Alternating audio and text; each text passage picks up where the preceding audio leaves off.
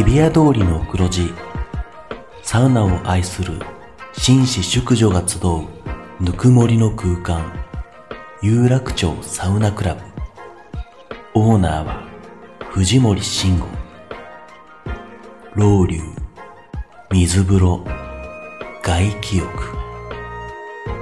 頭の中を真っ白にして今日もあなたをまどろみの世界へ誘います。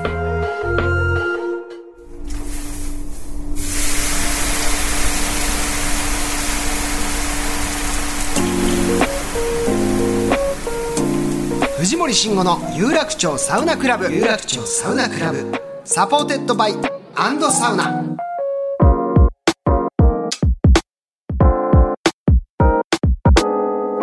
有楽町サウナクラブへようこそ藤森慎吾ですアンドサウナレポーターの花山瑞希です。はい水木ちゃん今回もよろしくお願いしますお願いします。まあ今日もね、はいつも通り、えーサウナに入ってはい。このラジオ収録臨んでますけれども、はい。移動時間僕はいつもあのぐっすり寝てるんですけどそうですよね。気持ちよさそうな顔でスタジオ入ってるなと思いました。なんかちょっと嫌悪を感じますけど、ねね、寝ないんですか？寝ないですよ。はいいつもね、あのスタッフの方とね、はい喋ってるんですよ。ああなるほどまあ今ねここでは喋ってるっていう表現でしたけど さっき僕にはあのすごい話しかけてくるんですよっていうねだってずっと喋ですよ。今日なんてもう本当好きな女の子の話とか、もうねずっとそんな話ばっかりなんですよ。はい。痩せたいですとか、それもね絶対痩せないのにね。絶対痩せないとか言わないであげて。どうやったら痩せれますかとか。前回もだって小1時間ぐらい話したんですよ、はい。こうしたらいいですがあるからね。う。こういうダイエット方がいいと思いますよって真剣にアドバイスしたのに、はい。その収録後にハンバーガー食べて、はい。その写真送られてきて、はい。あもうこの人には何も言うのやめようと思ったらまた同じ質問してきた。よ。やっぱサウナ入るとこう何でもね 話したくなる打ち解けたくなるそういう空気がやっぱあるの サウナには。いやそうですよね。多めに見てあげてください。楽しい時間ですよ。はい、私は目パッチリされてますんでね。はい、よろしくお願いよします。ろしくお願いします。さあじゃあちょっと水木ちゃんあのメールもいつ来てはい。ます、えーサウナーネームとにかく彼女にサウナの魅力を伝えたい24歳会社員男性さんからですね、はい。ネームがねそうです。もすごいですね。えー藤森さん花山さんこんにちは。こんにちは。毎週楽しく拝聴させていただいております。24歳会社員です。おうえー付きはい。付き合って1年ほどが経つ彼女がいるのですが、サウナの魅力をまだ分かってもらえず週3回サウナに行く私に「またサウナ行くの?」と少し呆れられています。あ私としてはサウナの魅力を分かってもらい一緒に良さを共有したいのですがと。うん。そこで花山さん、はい。女性ならではのサウナの魅力や、うんうんうん。女性が行きやすいサウナぜひ教えていただきたいです彼女は花山さんのファンでもあります、えー、嬉しい。ありがとうございます。水木ちゃんが言ったら すごい行きたくなるんじゃなないるかな。女性としてのメリットですよね、ダイエダイエットというか美容にも健康体になるというかあの代謝が良くなって痩せやすい体質になったりするっていうのは痩せやすい。うんうん。汗かくので痩せやすくなったりとか、あとまあ毛穴が開く感じ。とあの保湿そこからのあの化粧水とか美容にもねあの浸透がいいなってういーうん。肌の整い肌も整うっていうので確かに。水お肌綺麗だしね。いやうん。美容効果ももちろんあると思うしでも一緒にカップルではい。好きになったらいいことしかなくないですか、まあ、今結構カップルで入れるこう貸し切りの個室サウナとか、まあ、服着用でね男女で入れるサウナとかもあるから、うんうんうん。そういうとこ一緒に行くのもいいかもしれないね。そうそうそうそうそう。いうところ一緒に行けるようになると、はい。またねなんかこう二人って仲良く絆を深められる機会にもなるきっかけにもサウナなると思うし。じゃあ結構水木ちゃんも男女で行きたい派ですか？いやー行きたい。サウナ好きな人じゃないと嫌ですね、なるほど。と思います。まあサウナーにしましょう。絶対サウナの魅力サウナーにね落とし込みましょう、落とし込みましょう。すぐですよ。はい。ありがとうございます、はい。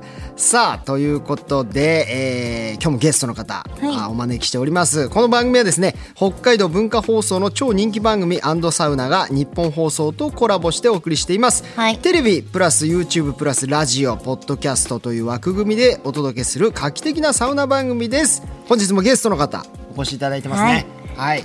さあ今回もサウナを愛する熱いゲストがお待ちかねなので早速ご紹介しましょう、はい。では自己紹介をお願いします。はいはい、えー、プロサウナ整え方と申します。よろしくお願いします。自分でプロっていうのもなんか嫌だけどね。肩書きはこうやっぱプロサウナーって名乗るんですねいや名乗ってはいないですけど、はいなんかかあの台本に書いてたんでですね。は いというわけで、はいプロサウナーの整え親方こと松尾大さんをお迎えしました。親方はいよろしくお願いしますついにはい。親方来ちゃいましたもうこの番組にも箔がつきますいやいやいやいやいやいや。はいお世話になってます本当に。いきなりですけどやっぱ今おっしゃったそのプロサウナーなんて言葉も、ねえ多分本当親方たちが 多分生み出した言葉ですいよね。やいやいやでもねプロサウナってもう言葉ありましたけどね。ただうんありましたありました、はい。あありましたけどまあね名乗るそんな名乗るやついなかったじゃないですか恥ずかしくて多分。いやまあ恥ずかしいというか。だけどやっぱ本当にこの親方っていつもすごい謙遜するから、いやいやいやだけどもう昨今のねこのいわゆるサウナブームの本当火付け役の一個、きっかけとなった人ではあるというのは間違いないと僕は思って。あーありありがたいですありがいたいで。るんですすけどいやいやいや僕なんかもうただね楽しく汗かいてるだけですから。いつも言いますよね。そこが素敵いやいやいやいやいやいや。本当に藤森さんと親方は、あのあれですねしょっちゅう。アンドサウナの。そうあのーロケでねまた別の番組でそうもういろんなとこ行かせてもらってますね。ですよね。ご一緒させていただいて。だからもう、そう全国のサウナいろいろ回るんだけど、どこのサウナ行っても大体あの親方がもうつばつけてある。わかります。大体親方のサインあるか、い。もうなんか TTNE って書いてます。手がけてるかそうねそうそう。だからまだ見ぬサウナなんてもうほとんどないんじゃないですか。いやでもねあの今日伺わせてもらったところまだ行けてなかったんで、もう知ってはいたけど。今日ルーフトップサウナね、はいはい西荻窪の、はい。初めてそっかそっか。あそこも初だからだからそういうの嬉しいですよ。そう。嬉しい。めっちゃ嬉しかっただから今回、はやったー行ったことないとこだと思って。あよかった。でもあそこもかなり良かったですね、よかったですね、あそこね、本当に。なんかあの空気の流れとかもすごいいいし、そう。あの真ん中対流が。いい。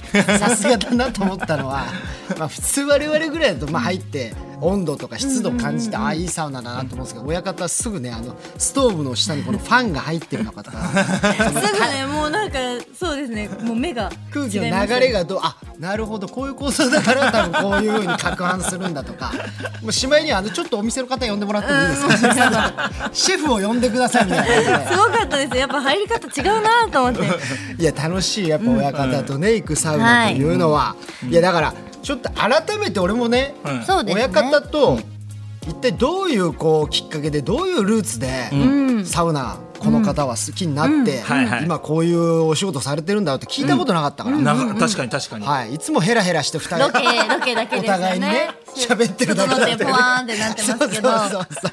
そこら辺今日根掘り葉掘り、深掘りしていきましょう。聞いてみたい。なぜこの男はここまでサウナに魅了されたのかっていう、はい。ではあの改めて整え親方のプロフィールを簡単にご紹介させていただきますと、うんはい。福祉施設やフィットネスクラブを経営する実業家にしてプロサウナ地元札幌を訪れる経営者や著名人をサウナに案内し整う状態に導いてきたことからいつしか整え親方と呼ばれるようになったみたいです。はい。はいはい2017年にはプロサウナーの専門ブランド TTNE プロサウナーを立ち上げ2019年にはサウナの最適な入り方を提唱する日本サウナ学会も設立されています。はい。はい拍手じゃないですよ拍言えた拍手じゃないですよ。あでもちょっと興味深いプロフィールあんまりちゃんとね,、そうだからそもそもは、もうあのー実業家で会社やられてるんですもんね。そうなんですよ。ちっちゃい会社8個ぐらいあって、はいはいはい。自分の会社が。あだからフィそれこそフィットネス福祉施設とかっていうものを。そう飲料の輸入の会社とか、はいはいはい。なんかねそういうのがね細々とあるんですよ。いろいろやっててだから本拠地は北海道。と東京に会社がにも会社が。あって。そうそうそうでやってるんだけどこのだからきっかけサウナのきっかけっていうのはあれなんですか、地元の札幌に来た人を、うん。まあおもてなしちそう。ょっとこうお連れしておたら連れしてたらなんか。っていうそうなんか整え親方って呼ばれるようになってきたっていう、へそうなんだ。そうなんかこうなんだろう昼ラーメン食いに行って、夜ね寿司食いに行くじゃないですか、はいはいはいでその間あのおっさんらとかでやることないんですよ。確かに。ゴルフ終わったりなんかだだったりして。あでやることないから、はもうねおっさん動物園とか連れてってもしょうがない。ちょっとね そうそうそう旭山もいいですけど。そうそうそう。はいはいはい。でだったらもうちょっとサウナ行きませんって言って連れてってたんですよ。あなるほどね。好きで、そうもともと好きで。でこの水風呂とかも大好きだったから、はいはいはい。水風呂入れないっていう人いるじゃないですか、うん。多いですねやっぱり、ね、だからそういう人にあのこういうふうに入ったらめっちゃ気持ちいいんですよとか言って、こそうかの水風呂の入り方とか。まあ、適正なこう入り方時間とかね。時間とか、はいはいはい。このぐらい入ってとかこれでなんか喉元すぎるこの冷たい空気が気持ちよくないですか、とか言いながら、いやありますけどあうん。そういうことがそもそもきっかけだけでですよ。も親方自体はじゃあもう昔から入ってたんですか？そうそう。だから本当にあの盲腸の腹に傷があって閉じてない時にあの、はい。母親にサランラップ巻いてもらって行った経験もあるから、ダメでしょそれはね。絶対皆さん真似しないでください術後はそう子供の頃ね。そんなのもあって。そんなちっちゃい頃から好きだったそうだから連れてかれるとやっぱり水風呂に入ってとか、やっぱガキンチョの頃って小学校の時にこうサウナにサウナっていうか友達と銭湯行ったりするじゃないですか、うん。まあまあありましたね、ああいうのでやっぱり好きになってったりだとか、近所にねすごいねいい施設僕の周りにはあって、はいはい。もう僕らが小学校6年生とか5年生の時にでき今時には、はい。もうそのドイツから持ってきたサウナがおうちの近所にできて。トンネルの方そうそう、トンデンの方に。ガトーキングダム札幌っていう、今はへね。ーはいでそこなんかももうサウナがね、えっと、その1施設に15、6個あるんですよ。あそんなとこで、アウあるフグースがもうせ世界、あの、日本で最初にやったところ、施設だったから。北海道？そう。結構北海道ってじゃあこのサウナ文化の、なんていうか定着したの早いそう、んですね早いんですよ。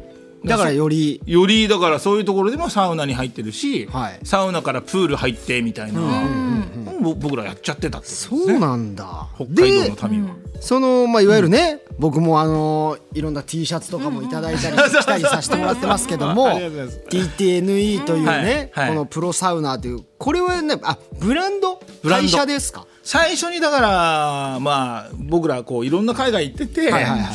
これこのまんまなんかおっちゃんの文化になるのもなんか面白くないよねみたいな。まあ。若い人女性にも。もうちょっと届けてリブランディングというか、はいサウナってものをこうリブランディングしたらちょっと面白いんじゃないかと、あそういうそもそも目的があったん目的があって、でそれをなんかあのフィンランドの大聖堂ってあるんですけど、はい。フィンランドのこう一番こうメインの大聖堂の前で、はいその相方の秋山大輔っていうのと、ちょっとあの、日本に帰って、えっとおもフィリあのサウナを、おじさんのものじゃないっていうところをおじさんだけのものじゃないっていうのをやろうぜって言って。ね。はい。で、まあ、最初じゃあ何するって言った時に、あの時あのねシュプリームさんのあのいやあの T シャツね。僕ちょっと僕らのやつ似てましたけど、い。やいやいやそうそうあの違う逆ですから。はい。あのパロディのね、あのパロディのそれこそあの T シャツ、僕まだ親方と出会う前にもう着てたから。そうそうそうはい。なんだこれかっこいいじゃねえかっつって、サウナーって入っえたー、あそうなんですか？赤いボックスロゴの。そうね僕シュプリーム着たことなかったけど、あれさ先に来たんですよ。えー、そうなんですねで後にその親方がまあ作ってるブランドだと。そうなんですよ、でなんかそれでリブランディングというかで、はいはいはい。まあ今までのおじさん文化から若者とか女性の人にも愛されるようなサウナっていうものがどういうことかっていういうか、なるほどね。っていうのをやっていこうってなって、はいはその TTNE って言って、うん。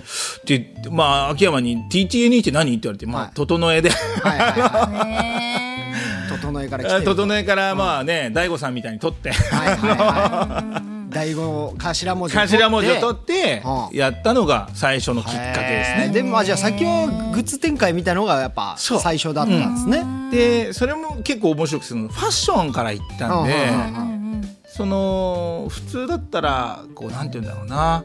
えっとサウナ雑誌とかも別にその時あんまなかったじゃないですか。なんか数えるほど一僕も個一ペラペラ。個だけ、はい。あのあったぐらいだったんですけど、はいはいまあそういうところから行っちゃうとまたおっちゃんの文化になっちゃう可能性があるから。だから誰でも手に取れるアパレルから。アパレルから頭いいそれは。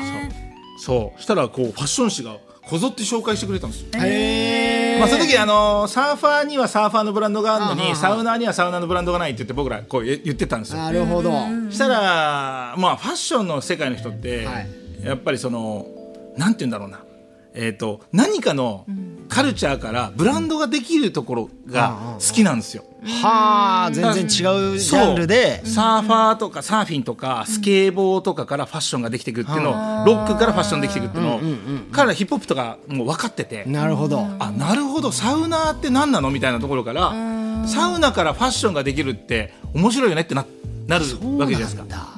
なんかすげえいいヒントです。ね何かやるときに。そうそう。それをガンって押し出すんじゃなくて、はい。まず何かファッションかからら結んじゃうっていう。関連づけるという面白い。でもまあそれからねもう今じゃファッション、そのサウナファッションブランドもめちゃめちゃありめちゃますもんね。くちゃできてて。すっごいあるよ今、だからポンチョと,、えー、とサウナハット、はい。とかあれ最初につけて、えー、とどううーんと映像で残したり、はいはいはい。あの写真で残した時の第一印象のところ僕覚えてるというか、ほなんかそのそれをつけさせてメディアに出し出した時のあのなんて言うんだろう。何その帽子やみたいな。サウナハットサウナポンチョなんてはい。もともとなかったじゃなないかですったですよ。なかまあもしかしたらフィンランドとかあっちにあったかもしれないですけど、うん日本のサウナ文化にん。それやりましたね、そうそうそうだからあなたやりました。いやけどそう仕掛けましたそうですよね。そう絵的にでそれがサウナっていう風に出してったんですよ。確かに。でもあれ女性もさ、ん。サウナハットとかポンチョ可愛いでしょ、可愛い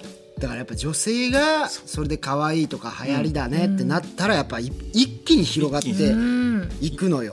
ちょっと妖精っぽいというかね。なんかね。あ 精霊っぽいというかね。そういう風にね作ってったんですよ。ーなるほど。すごい。だってでも今じゃもう施工チームとかまでありますもんね。そうあるあるある。もう今サウナ屋さんだから。輸入チームとか。あのサウナストーブ輸入チーム施工チーム、まあ、設計デザインとかね、うんうんだからすごいわこれ遊んでたら仕事になっちゃったってよく言うのよ。ね。よく言うて羨ましい。今一番あの人生モデルとして憧れてる僕が一人です。本当ですか？でもなんかそう本当に好きなものが趣味。あ趣味好きな趣味が仕事になってるじゃないですか、はいはいはいまあ嬉しいことでもあり、なんかこうないんですか？あの大変だとか疲れると確かでしょ、本当に好きから始めたことがちょっと嫌いになっちゃうみたいな。お金というか仕事にななっている感じみたいなのでもはやっぱりちょっと感じる時もあるけど、でもそれをこうはるか上に楽しさの方が多いから、やっぱりねあの大変なこと5割とか6割とか8割とかあるけーやっぱありど、ますか、うん、だけどやっぱり出来上がった時の1割とかやっぱり最高だよね。えーやっぱやっててよかったな楽しそうだなって。楽しそうですよね確かにね。思っておりますけれどもははい。い、そんなね親方でございますけども、じゃあちょっと本当今日はいろいろと聞いてみたいなということで、僕ちょっと気になったのは本当ついこの間まで海外にすごいなんか遠征うん。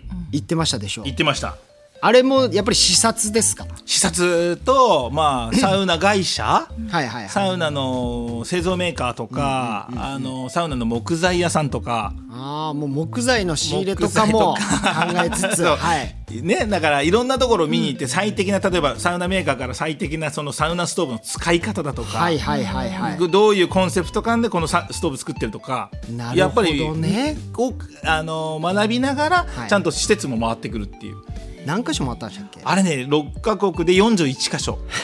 いやもうすごい数ですよね。6カ国41箇所。1箇所。1施設？すごいですね。いや結構ね本当に面白いですよ。電波少年的な旅してますよね。そうそう。ね昔のね。さあ今6カ国目に入りました。あそうか。でもその話はじゃあちょっと来週のはい。また次回お伺はい。いしたいと思うんですけれどもそれ以外にもちょっとねサウナのことではい。どう？水木ちゃんとかからも女性からも聞いてみたいこう親方への質問とかありますか？うーん。親方がサウナで、これは絶対守ってほしいとか、ん。これだけは絶対に許せないみたいな。サウナマナー？そう聞きたいですね。ね。親方の。とかやっぱそれでもあんま言わなそうなイメージですけど、ん。やっぱありますか？いやなんかやっぱりサウナマナーはやっぱりまあかけ水をするしないとかっていうのがね入る前と。入る前あの水風呂に入る前はやっぱりあれあのぐらいでいいんじゃないかなって僕はね思うぐらい、まあね、あまりこう、うん、今ちょっとブームでいろんな人が来るからっつって昔から入ってるおじさんとかでやたら口うるさく言う人もいるけどそれ言い過ぎるとねなんかうん。ちょっと嫌になっちゃうなってういう、ん。まあかけ湯ぐらいで本当いいですかねうん、かけ湯汗流すっていうのがやっぱりね。それぐらいがやっぱりいいんじゃないかなと思うんだけど、サウナ室内ではねなんか喋るなとかっていう人もいますけど、まあサウナのルールとしてね沐浴とかって書いてあったらまあそうするべきですけど、もう書いてなければね特にそれはね。自由だと思いますし。沐浴って書いててもな、まあ、2人だったらもう全然喋っちゃうもん 友達。と喋っちゃいますね。そうなんですよ。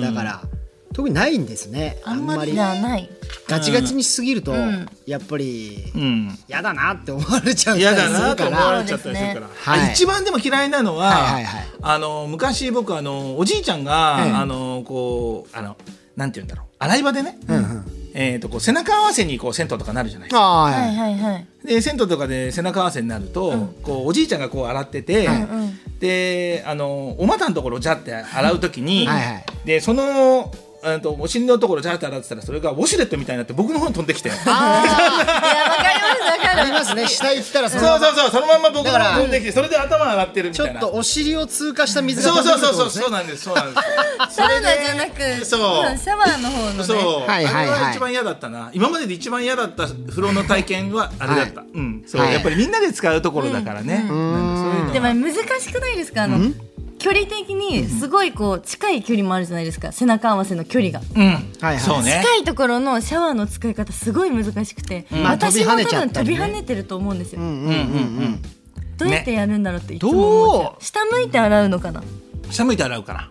うん。のかな？うん。そう低い位置でね。あと手で持つタイプがやっぱ後ろ飛びやすいから。うんうんうん。そう。手で持つタイプがあ離して持つタイプそう。そうそうそう。手で持ってやると自分では頭当ててるつもりが半分ぐ後ろらいはに行ってますもんね。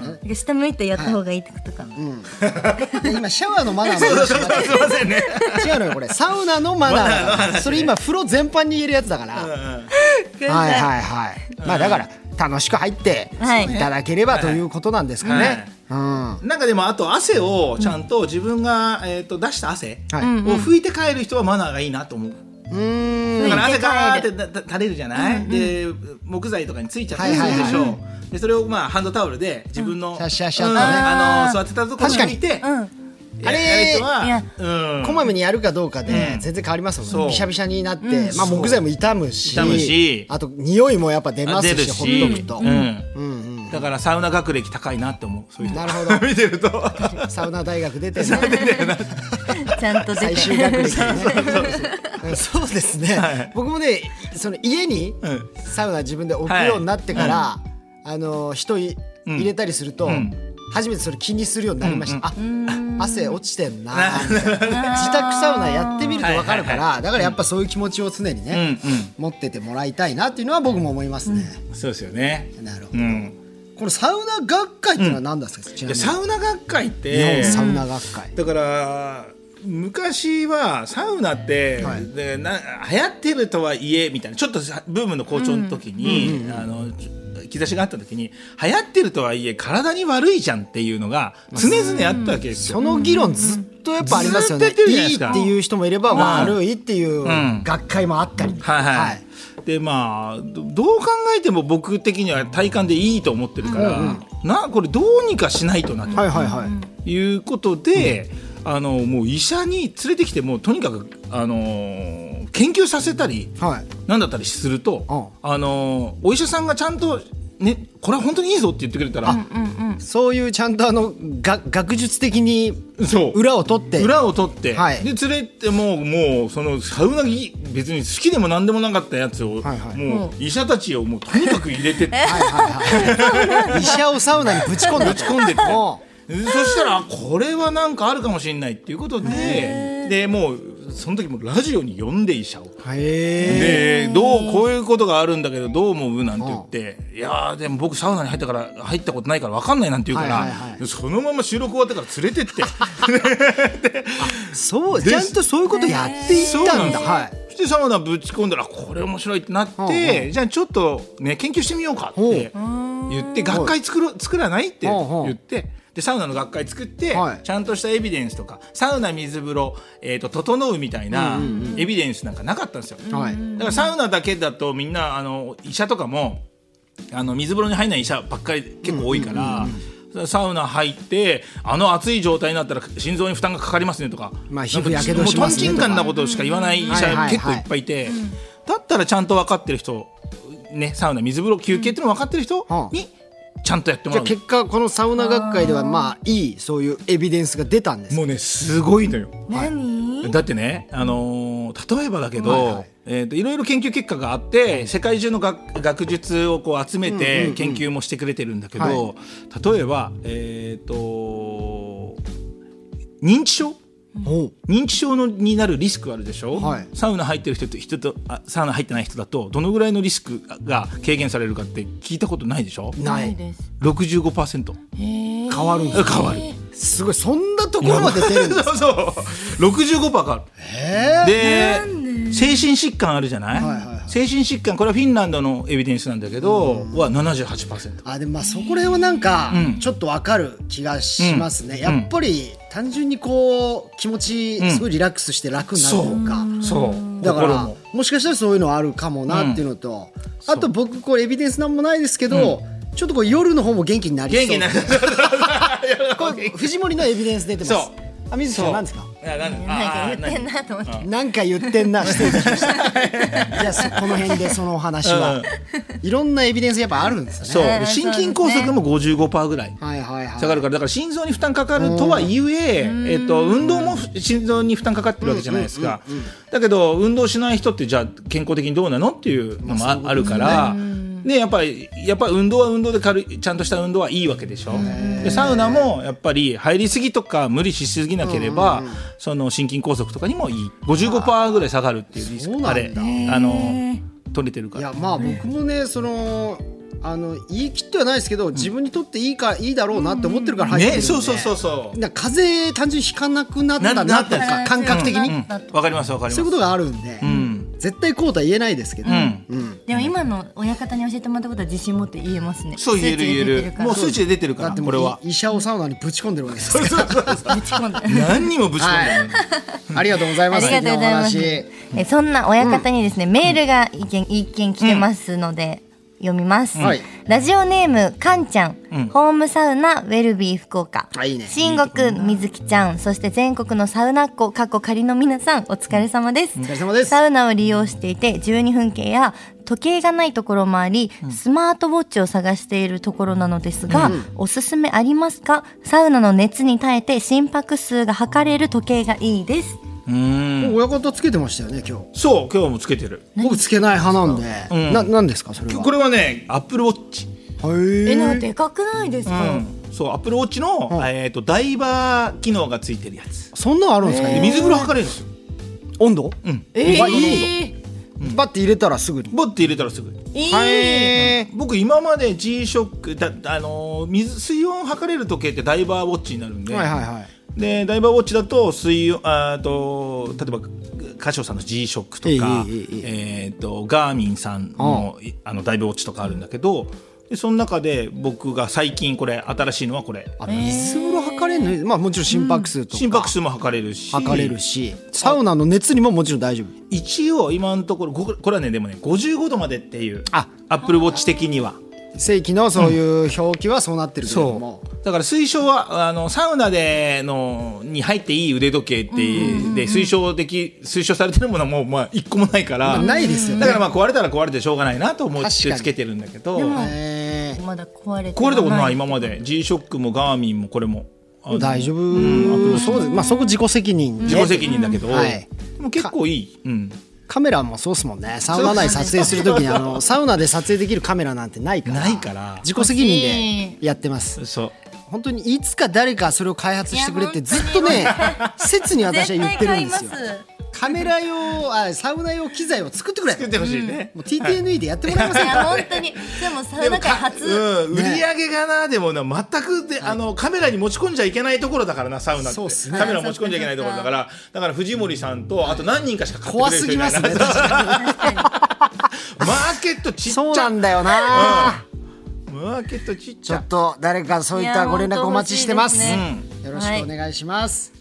はい、おすすめのありがとうございます。はい、うん、アップルウォッチのアプローウルトラ。チウルトラ、ぜひ試してみてください、はい。さあということで、えー、親方そろそろお時間が来てしまったんですがまだまだね話し足りないので次回もおサウナトークたっぷりお伺いしたいと思います。ありがとうございます。よろしくお願いいたします。お願いします。はい。親方何かお知らせなどございますか？お知らせはないですけど、はい。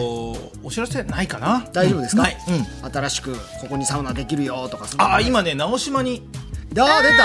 あこの前あのこ太一さんのの番組にくまさんも熊さん。ゲストでリモートでしたけどあーフランスにいらっしゃるのかな、はいはいはいはいはいで行ってみたいなーと思ってあれ、太一行きました？とそうそうそれでもう行って行ってきましいいたな直島の雲太一と。来はい。月行こうかなちょっとお願いしします、はい。ぜひ。コネでお願いします。お願いします。はい。はいお願いいたしますさあそして番組ではサウナにまつわる質問や疑問サウナの思い出お悩み相談などいろんなメッセージを随時受付中です。宛先はサウナアットマーク 1242.com サウナアットマーク 1242.com また番組ツイッターもぜひフォローしてください。そして以前番組にも出演していただきその後日本放送でアウフグースエクササイズのイベントを開催するなどこの番組を踏み台にぐいぐい勢いに乗っている。方悪いな。